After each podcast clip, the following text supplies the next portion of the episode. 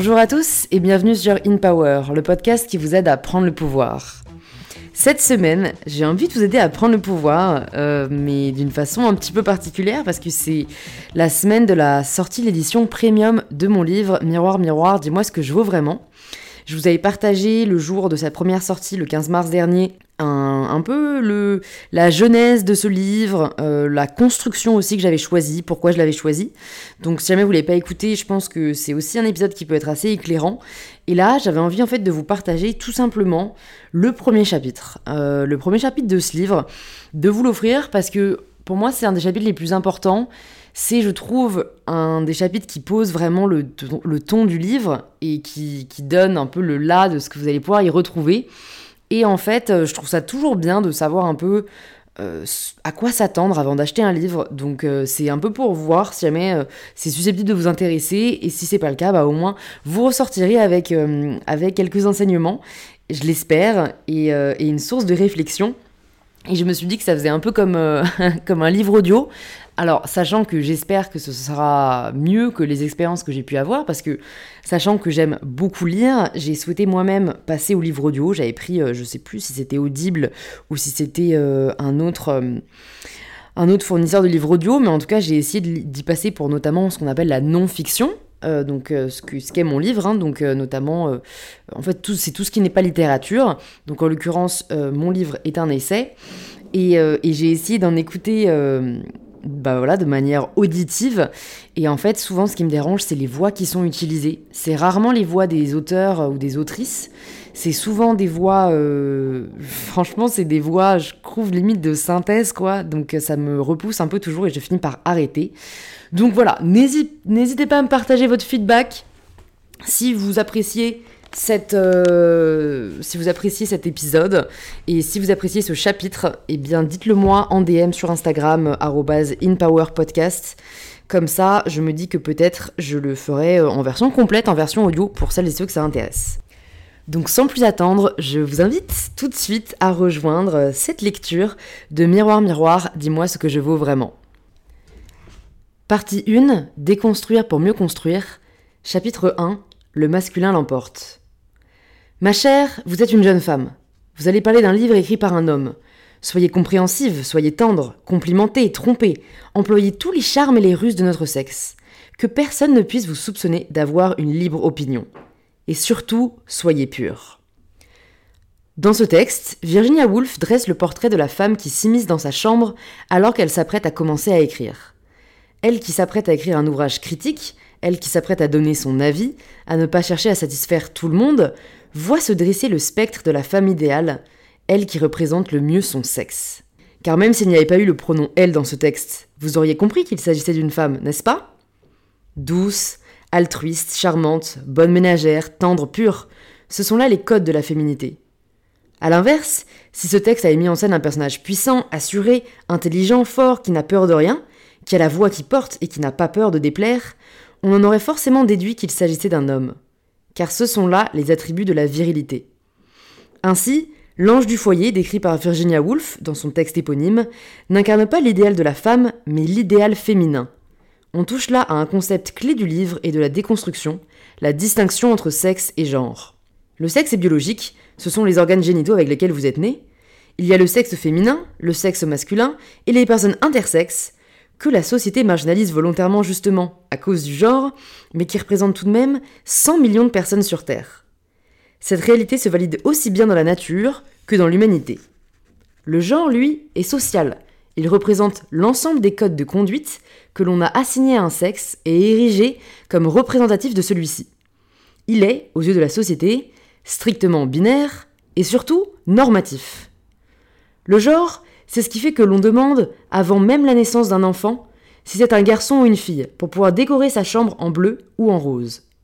Le genre, c'est ce qui fait qu'à part en Écosse, un homme qui porte une jupe sera moqué, pointé du doigt et regardé de travers, juste pour avoir choisi de porter un vêtement. Le genre, c'est ce qui fait que si tu es une fille, on t'inscrira à la danse plutôt qu'au football. C'est bien connu, si tu as un vagin, tu ne peux pas aimer courir après un ballon. C'est un truc de pénis. Le genre, c'est ce qui va faire que, horrifiés, des parents apercevant leur petit garçon jouer avec une poupée et leur petite fille avec une épée et un bouclier, vont tout de suite rétablir la norme et inverser les jouets. et on leur répète bien que ça ne doit plus arriver. Parce que si des enfants plus âgés avaient assisté à la scène, le petit garçon se serait probablement fait traiter de fillette, et devant les moqueries de ses aînés, serait allé se cacher en pleurant. Ce dernier exemple nous apprend deux choses. La première, que les jeunes enfants ne voient pas le problème à s'amuser avec différents jouets avant qu'on leur dise, qu'on leur apprenne qu'il y en a un. Le genre est donc une norme qui est construite et que l'on transmet à ses enfants, qui l'intériorisent. La seconde, c'est que si la pire insulte que l'on peut dire à un garçon, c'est qu'il est une fillette, c'est que ces genres ne sont pas égaux. Bien sûr, une petite fille sera sûrement vexée on la traite de garçon, mais jamais au point où un garçon se sentira humilié. Bien souvent même, une petite fille pourrait être encouragée à faire comme son frère et valorisée pour cela, faire une passe, soulever quelque chose d'assez lourd, se voir confier une responsabilité. Si elle réussit, on la félicitera et elle intégrera que les attributs masculins sont des qualités. A l'inverse, on encouragera rarement un garçon à faire comme sa sœur, ou alors celui-ci refusera catégoriquement, la socialisation de son genre ayant commencé, et avec elle, l'inégalité qui en découle. Je vois déjà certains et certaines d'entre vous s'indigner, ou du moins se questionner. Louise, tu exagères, tu ne peux pas nier qu'il y a des différences entre les hommes et les femmes. Tout à fait. Je ne nie pas, et je ne nierai jamais, qu'il y a des différences entre les hommes et les femmes. Après tout, nous n'avons pas les mêmes chromosomes, nous ne produisons pas les mêmes hormones, même si cela joue un rôle moindre que ce que l'on imagine, comme on le verra un peu plus tard, et nous n'avons de facto pas le même corps. Non, je ne remets pas en question le fait qu'il y a des différences entre les hommes et les femmes. Ce que je remets en question, c'est l'interprétation de ces différences. Que l'interprétation de ces différences est menée à une hiérarchie. Ça, ce n'est pas naturel, c'est construit. C'est donc cela le genre, une construction qui interprète la binarité entre le sexe féminin et le sexe masculin en la hiérarchisant, en défaveur des femmes. Pourquoi en défaveur des femmes? C'est le propre des pages à venir et j'aurai l'occasion d'y revenir en détail, mais si vous aviez un doute, rappelons simplement que 113 femmes sont mortes sous les coups de leur conjoint ou ex-conjoint, que 98% des agressions sexuelles sont commises envers des femmes, que les femmes gagnent en moyenne 23% de moins que les hommes. Et ça, ce n'est qu'en France, un pays dont la situation reste privilégiée pour les femmes, ce qui ne doit pas te servir d'excuse, Michel, pour asséner que l'on n'aurait plus besoin du féminisme en France. Moins grave ne veut pas dire acquis, ni même acceptable, et si tu n'en es pas convaincu, je t'invite à en rediscuter à la fin de ce livre. Mais avant d'entrer dans le détail de la source de l'inégalité entre les genres, je souhaite revenir sur la caractéristique principale du genre, qui pour le coup vaut pour le genre féminin aussi bien que masculin, à savoir son caractère normatif. Une norme, par définition, est l'ensemble des conduites qui est imposé à un groupe social. Il est imposé, il n'est donc pas choisi, cela implique que si tu ne t'y conformes pas, tu seras sanctionné. A l'inverse, si tu t'y soumets, tu seras récompensé. Le système de récompense-sanction qui régit le genre est très important à comprendre, car c'est lui qui permet de se pérenniser. On en a toutes, je pense, fait l'expérience dès notre plus jeune âge. Le fait qu'une petite fille se déguise en princesse va occasionner les ravissements de ses proches, et si en plus elle a une jolie coiffure, un peu de maquillage, qu'elle charme l'assemblée avec sa voix douce et les bisous qu'elle envoie dans les airs à la fin, il n'en faudra pas plus pour gagner le cœur de toutes les personnes présentes qui s'empresseront d'abreuver ses parents de compliments et de les féliciter pour leur petite fille vraiment trop mignonne. Oui, vraiment, il n'y a rien qui occasionne plus de ravissements et de compliments qu'une petite fille qui performe la féminité. Imaginez une situation tout autre. Si une petite fille apparaissait devant ses proches, non pas déguisée en princesse, mais en super-héros, disons Batman. Elle débarque fièrement dans le salon vêtue de son costume. Un silence gêné s'installe auprès des convives avant que le papa, mal à l'aise, s'approche et lui dise Chérie, ce n'est pas un costume pour toi, ça. C'est un costume pour garçon. Mais moi aussi, je veux être un super-héros, proteste la petite fille. Je veux sauver le monde. Le père gêné lui répond Ma chérie, les super-héros, ce sont des hommes. Batman, Spider-Man, Superman. Toi, tu es une princesse. Tu as l'embarras du choix. Jasmine, Belle, Cendrillon, Blanche-Neige.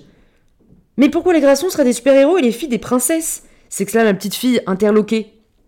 Ce qui a pour conséquence de laisser le père sans voix, ne trouvant pas d'explication rationnelle à cela. Alors pour asseoir son autorité masculine et pour ne pas perdre la phrase, il réplique Parce que c'est comme ça. Maintenant, tu files te changer. À parté, à chaque fois que l'on vous réplique ou que vous a répliqué parce que c'est comme ça, c'est que l'argument n'a rien de naturel, et c'est donc qu'il est socialement construit. La personne en face de vous ne fait que reproduire un schéma ou une connaissance qu'elle a intériorisée sans les remettre en question. Plutôt que de vous en contenter, au contraire, creusez, voyez-y le signe qu'il y a là un fort potentiel de déconstruction et que vous êtes en mesure de vous forger votre propre opinion. Retour à notre histoire, la petite fille se met à pleurer, à crier qu'elle ne veut pas se changer. Son père s'énerve, perd patience, de crainte de voir son autorité masculine remise en question, alors il va user de son pouvoir masculin et la réprimander, si ce n'est même lui donner une bonne fessée pour qu'elle comprenne. Qu'elle comprenne que c'est ce qu'il attend si elle sort de la performance de son genre. Que quand on est une femme, il y a une sanction sociale à ne pas être féminine. Vous l'avez peut-être déjà expérimenté. J'ai personnellement fait cette expérience assez tôt, mais il m'a fallu attendre le début du collège pour vraiment en prendre conscience. N'ayant pas de frère, je n'avais jamais vécu la différence de traitement frontalière du fait de mon sexe et du genre qu'il m'était attendu de performer. Pourtant, j'en ai bel et bien pris conscience un beau jour de quatrième alors que j'étais en cours d'anglais, dispensé par une professeure remplaçante. Celle-ci avait interrogé arbitrairement l'une de mes amies sur un chapitre que l'on n'avait pas encore vu en cours, et ayant toujours été révoltée par l'injustice, et ayant particulièrement du mal avec l'autorité, je dois l'avouer, j'ai commencé à protester, à prendre la défense de mon amie, à insister sur le fait qu'elle ne pouvait pas savoir ce que l'on n'avait pas vu en cours. Un de mes camarades, toujours prêt à jeter de l'huile sur le feu, a renchéri en affirmant que c'était vraiment n'importe quoi et que l'on devrait annuler le contrôle prévu la semaine suivante. J'ai approuvé il n'en a pas fallu plus pour que l'on commence à scander, mon camarade et moi, pas de contrôle, pas de contrôle, suivi en chœur par toute la classe. La professeure, irritée que le contrôle, sans mauvais jeu de mots, lui échappe, a fini par s'exclamer Louise dans le bureau du CPE.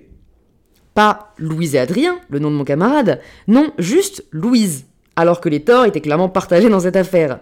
Je n'avais fait que défendre mon ami, et Adrien en avait profité pour foutre un peu la merde, mais comme m'a dit ensuite texto mon CPE dans son bureau, tu sais comment sont les garçons, il ne faut pas entrer dans leur jeu. Le même discours selon lequel, si je me fais emmerder dans la rue, c'est à moi de ne pas répondre, de laisser couler, si je me fais agresser sexuellement, c'est à moi de porter une autre tenue, et si un mec m'entraîne dans ses conneries, c'est à moi de résister, de tuer la protestation dans l'œuf, de garder mon sang-froid et de sourire gentiment sans faire de bague. Parce que c'est ce que les filles font. Ou plutôt, c'est ce que l'on attend de ton genre. Tu as donc intérêt à être comme ça, sinon tu seras sanctionné. Voilà donc comment j'ai coupé d'une heure de colle et d'excuses à présenter à ma professeure, tandis qu'Adrien, lui, n'a rien eu du tout et m'a gratifié d'un grand sourire quand je suis revenu dans la classe. Je crois que c'est à ce moment-là que je suis devenue féministe. Une heure de colle pour moi, une fessée pour la petite fille, il y a parfois des sanctions concrètes qui s'appliquent quand on ne respecte pas le code de conduite de notre genre. Mais souvent, plus que les sanctions concrètes, il y a un outil encore plus puissant mis en place par le système pour nous aider à entrer dans le moule. La honte. Plus que la fessée en elle-même, c'est le fait de se la voir administrer devant toute sa famille qui risque de marquer la petite fille et de la dissuader de se rhabiller en Batman avant un petit bout de temps, voire plus jamais. Plus que l'heure de colle, c'est le fait d'avoir été envoyé chez le CPE devant tous mes camarades, alors qu'Adrien restait tout sourire à sa place, qui m'a humilié. Ce sont les commentaires, les pics, les réactions que l'on a intériorisées et que l'on va s'adresser, qui nous font ressentir de la honte et qui nous incitent à ne pas reproduire ces comportements jugés non féminins pour ne pas subir ces remarques à nouveau. Ce sont les oh, Dis donc, Louise, tu as l'air fatiguée que clament tes collègues alors que tu n'as juste pas eu le temps ou l'envie de te maquiller ce matin. Là, c'est l'intériorisation, il faut donc que je me maquille pour ne plus subir ces remarques. Ou alors les Louise, parle moins fort, une fille, ça ne crie pas, qui te font sentir honteuse quand ta mère déclare ça devant les invités. Intériorisation, pour ne pas me faire afficher à nouveau, il faut que je fasse moins de bruit, que j'apprenne à parler plus doucement. Ou encore les Mais enfin Louise, pourquoi tu es habillée comme ça? On dirait un mec qui en plus de t'humilier, te vexe comme un pou et te pousse, consciemment ou non, à te diriger vers une robe et des talons quand tu es en famille pour ne plus subir de telles remarques. Toutes ces sanctions sociales ont pour but de nous dissuader de performer autre chose que le code de conduite du genre qui nous a été assigné. Une des meilleures représentations de cette réalité se trouve dans la figure de la sorcière. C'est sûrement l'un des seuls termes qui, à sa simple mention, évoque tout de suite l'image d'une femme repoussante, méchante et aigrie. Autant dire, pas quelqu'un à qui l'on a envie de ressembler. Pourtant, Mona Chollet dans Sorcière et avant elle Guy Bechtel dans La sorcière et l'Occident ont montré que les sorcières, à savoir juste des femmes qui avaient du pouvoir plutôt que des pouvoirs, généralement grâce à leur connaissance du corps et leur compétence de sage-femme, étaient souvent très appréciées de leur communauté Qu'est-ce qui a fait alors que c'est l'image diabolisée qu'on leur a donnée qui prévaut encore aujourd'hui? Eh bien c'est très simple, les sorcières n'étaient pas féminines. La plupart se faisaient rétribuer pour les soins qu'elles prodiguaient, étaient donc indépendantes financièrement, et n'étaient par ailleurs souvent ni mariées ni mères. Elles étaient donc indépendantes tout court, et surtout, elles étaient puissantes. Elles étaient demandées, respectées, influentes, alors même qu'elles ne respectaient pas du tout les codes de la féminité de l'époque, à savoir être sans travail, soumises à leur mari et considérées uniquement par la maternité. Autant dire que pour les personnes au pouvoir à l'époque, les sorcières représentaient une grande menace à l'ordre patriarcal établi. Heinrich Kramer Instirotis et Jacques Sprenger, deux inquisiteurs, publient le Maleus Maleficarum, un traité expliquant que de par l'infériorité et la faiblesse naturelle des femmes, celles-ci seraient plus susceptibles de céder aux tentations de Satan, qu'il incombe aux hommes de les en protéger et qu'il faut pour cela exterminer les sorcières. Le principal tort des sorcières était de montrer que l'on pouvait être femme sans performer les codes contraignants et limitants de la féminité. Alors ils ont fait la seule chose qu'ils pouvaient faire, les exterminer. Cette dernière phrase est bien évidemment ironique, pas en ce qui concerne l'extermination, qui a bel et bien eu lieu, que l'on connaît aujourd'hui sous le nom de chasse aux sorcières, mais en ce qui concerne le seul choix qui se serait offert à ces messieurs. C'est pour vous montrer à quel point la société patriarcale est démunie lorsqu'elle fait face à des femmes puissantes, à des femmes qui ne sont pas féminines, à des femmes qui ne restent pas à leur place. Et quelle est-elle exactement cette place? Eh bien, là où la féminité est ce qu'on pourrait appeler le best-of de la négation, ne soit pas trop ambitieuse, ne soit pas trop bruyante, ne prend pas trop de risques, autrement dit, ne prend pas trop de place, cette place ne peut être que moindre. Résultat, les femmes sont aujourd'hui bien moins présentes dans l'espace public, la scène littéraire ou culturelle, sans parler des domaines de pouvoir économique et religieux. Lorraine Bastide, dans son ouvrage Présente, met en lumière des statistiques édifiantes. Le pourcentage de femmes autrices étudiées à l'école 3,4%. Le nombre de femmes réalisatrices de films 25%. Le nombre de femmes nommées aux victoires de la musique 18%. Le nombre de femmes à la tête d'une entreprise du CAC 40 Facile à retenir, zéro. Et avant qu'un homme inquiet de ses privilèges ne vienne m'asséner, ce n'est pas ma faute si les femmes sont moins douées que les hommes, aujourd'hui ça ne tient qu'à elles de faire augmenter ces pourcentages, c'est faire preuve d'une franche mauvaise foi qui nie l'existence d'un sexisme structurel hérité de siècles de domination. C'est faire fi du fait que jusqu'au 13 juillet 1965, une femme n'avait pas le droit de travailler sans l'accord de son mari. C'est faire fi du fait que jusqu'en 1868, avec l'inscription de la première étudiante française, Mary Putman, les portes de l'université française leur étaient fermées. C'est faire fi du fait qu'elles ont été confinées dans leur rôle de mère, à devoir assumer l'immense tâche d'élever des enfants, gérer un foyer, s'occuper des tâches ménagères et domestiques, et donc elles n'ont pas eu, contrairement aux hommes, le loisir d'occuper leur temps à écrire, produire et créer. Comme le dit si bien Virginia Woolf dans son ouvrage éponyme, elle manquait d'une chambre à soi. Cette autrice, aujourd'hui internationalement reconnue et étudiée dans de nombreuses écoles, le disait elle-même, elle n'aurait pas pu écrire ses ouvrages si elle avait été mariée, s'il lui était incombé la charge de s'occuper d'un mari et élever des enfants, avec une charge mentale et domestique à gérer. De plus, elle bénéficiait de la rente de sa grand-mère, qui lui garantissait une indépendance financière, un privilège dont ne bénéficiait pas la majorité des femmes à son époque et au cours de tous les siècles qui ont précédé. Nier le poids que pèsent encore aujourd'hui des siècles et des siècles d'oppression sexiste, c'est au mieux naïf, au pire hypocrite. Ce serait comme déclarer que le racisme n'existe plus parce que les personnes racisées ont obtenu en théorie l'égalité des droits après des siècles d'oppression. En pratique, la société patriarcale reste éminemment raciste, comme en témoignent les discriminations à l'embauche. Une étude de l'Observatoire Météo Job et de l'IFOP a montré que la proportion de victimes d'une discrimination lors de la recherche d'un emploi était très largement supérieure à la moyenne chez les personnes se percevant comme non blanches. Le racisme, le sexisme et les discriminations envers la communauté LGBTQ sont systémiques, elles sont ancrées dans le système en place, elles sont structurelles. Il est important de réaliser ceci dès maintenant. Ce n'est pas parce que vous n'êtes pas sexiste ou raciste que la société ne l'est pas. Je le dis parce que bien que j'ai été amenée à prendre conscience du sexisme assez tôt parce que je l'ai vécu, j'ai longtemps pensé que la société n'était plus raciste parce que je ne l'étais pas. C'est là tout le principe d'un privilège, ne pas reconnaître une réalité parce qu'on ne la vit pas. C'est pour cela qu'on parle aujourd'hui du privilège de l'homme blanc, car c'est lui qui détient tous les privilèges. Il ne subit ni l'oppression sexiste, ni raciste, ni homophobe ou transphobe si c'est un homme cis, c'est-à-dire qui s'identifie à son genre et hétéro. Vous vous demandez qui sont ces hommes? Eh bien, regardez la tête des pouvoirs politiques, économiques et religieux. Le cruel manque de diversité est frappant. Ce n'est pas confortable d'avoir à affronter ces privilèges ou de reconnaître que la société dans laquelle on vit a des failles, mais c'est nécessaire pour faire bouger les choses. De cette moindre place que la société patriarcale a laissée aux femmes en découle l'infériorité de leur place aujourd'hui. Cette réalité est confirmée aussi, bien de manière formelle, par les chiffres. En France, les femmes gagnent en moyenne 23% de moins que les hommes, les secteurs qui sont dits féminins sont aussi les moins valorisés, la petite enfance, le ménage, les soins aux personnes malades, l'assistante aux personnes âgées, que de manière informelle. Quelle femme ne s'est jamais vue couper la parole par un homme qui accordait peu de crédit à ses propos? Quelle femme ne s'est jamais retenue de prendre la parole en présence d'un auditoire principalement masculin parce qu'elle a elle-même intériorisé cette place? Quelle femme n'a jamais pensé qu'elle devait travailler deux fois plus dur qu'un homme pour y arriver? Tout cela ne laisse pas de doute quant à la place inférieure à laquelle la société patriarcale nous a cantonnés. Logiquement, si la place de la femme a été désignée comme inférieure, c'est que la place de l'homme, elle, a été érigée comme supérieure. Ça tombe bien, un grand nombre de réalités, peu souvent remises en question, permet d'en témoigner. Celle qui m'a le plus interpellée quand j'ai pris conscience de toute la signification qu'il y a derrière, c'est le fait que le terme homme permette à la fois de désigner le sexe masculin et l'humanité tout entière. Comme le dit si bien Olivia Gazalet, cette ambiguïté relève moins de l'homonymie, quand par hasard deux mots ont la même sonorité comme le mot mère et mère, que de la métonymie, quand une partie se prend pour le tout. L'homme étant supérieur autant que son nom serve à décrire le reste de l'humanité. De cette même logique découlent de merveilleuses règles grammaticales comme celle, lourde de sens, que l'on nous inculque en primaire. Le masculin l'emporte. Vous savez cette règle qui nous enseigne que lorsqu'on parle de Maxime et Clara, on emploiera le pronom il. Pourquoi? Parce que. Rappelez-vous ce que je vous ai dit au début de ce chapitre, quand vous faites face à un parce que, il faut toujours creuser, c'est là que ça devient intéressant. Parce que la vérité, c'est qu'il n'y a aucune explication rationnelle à cela. C'est une construction sociale misogyne qui met dans la tête des petites filles et des petits garçons dès le plus jeune âge qu'une femme compte moins qu'un homme, et c'est donc le pronom de ce dernier que l'on utilisera lorsqu'ils sont deux. Même si 99 femmes se réunissent avec un garçon, on écrira ils ont décidé que.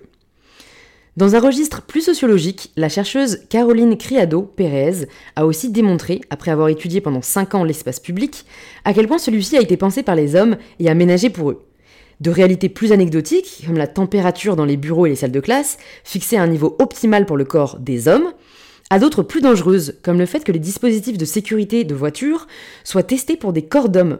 Ainsi, les femmes ont 47% de risque supplémentaire d'être sérieusement blessées lors d'un accident de la route, rapporte la chercheuse.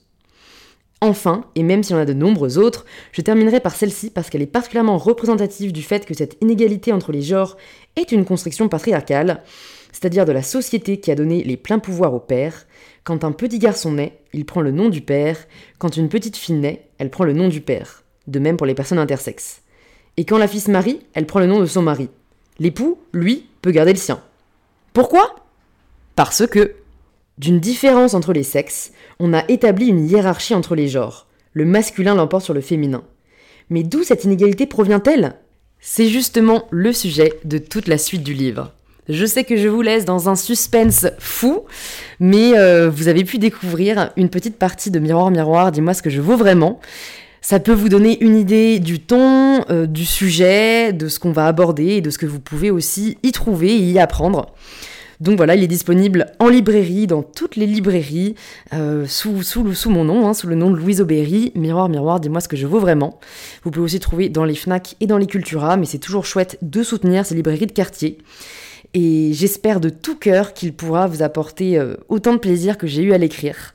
Et euh, si jamais vous l'avez lu, bah, n'hésitez pas à m'envoyer vos retours, euh, que ce soit sur le compte du podcast ou mon compte principal My Better Self. vraiment, ça me fait toujours extrêmement plaisir. Et, et, voilà, je ne sais pas si j'ai précisé, non, je ne l'ai pas fait, que dans cette version premium, il y a un nouveau chapitre, un chapitre bonus, et qu'il y a également des illustrations détachables, voilà, que vous pouvez garder ou offrir. Et tout ça au même prix que le premier, donc 19,90€. Voilà, voilà, je, vais terminer ce podcast un peu différent et puis on se retrouve la semaine prochaine pour retrouver notre programmation habituelle avec des podcasts vraiment très très cool qui arrivent. Et euh, je vous retrouve euh, très vite pour un tout nouvel épisode d'Empower.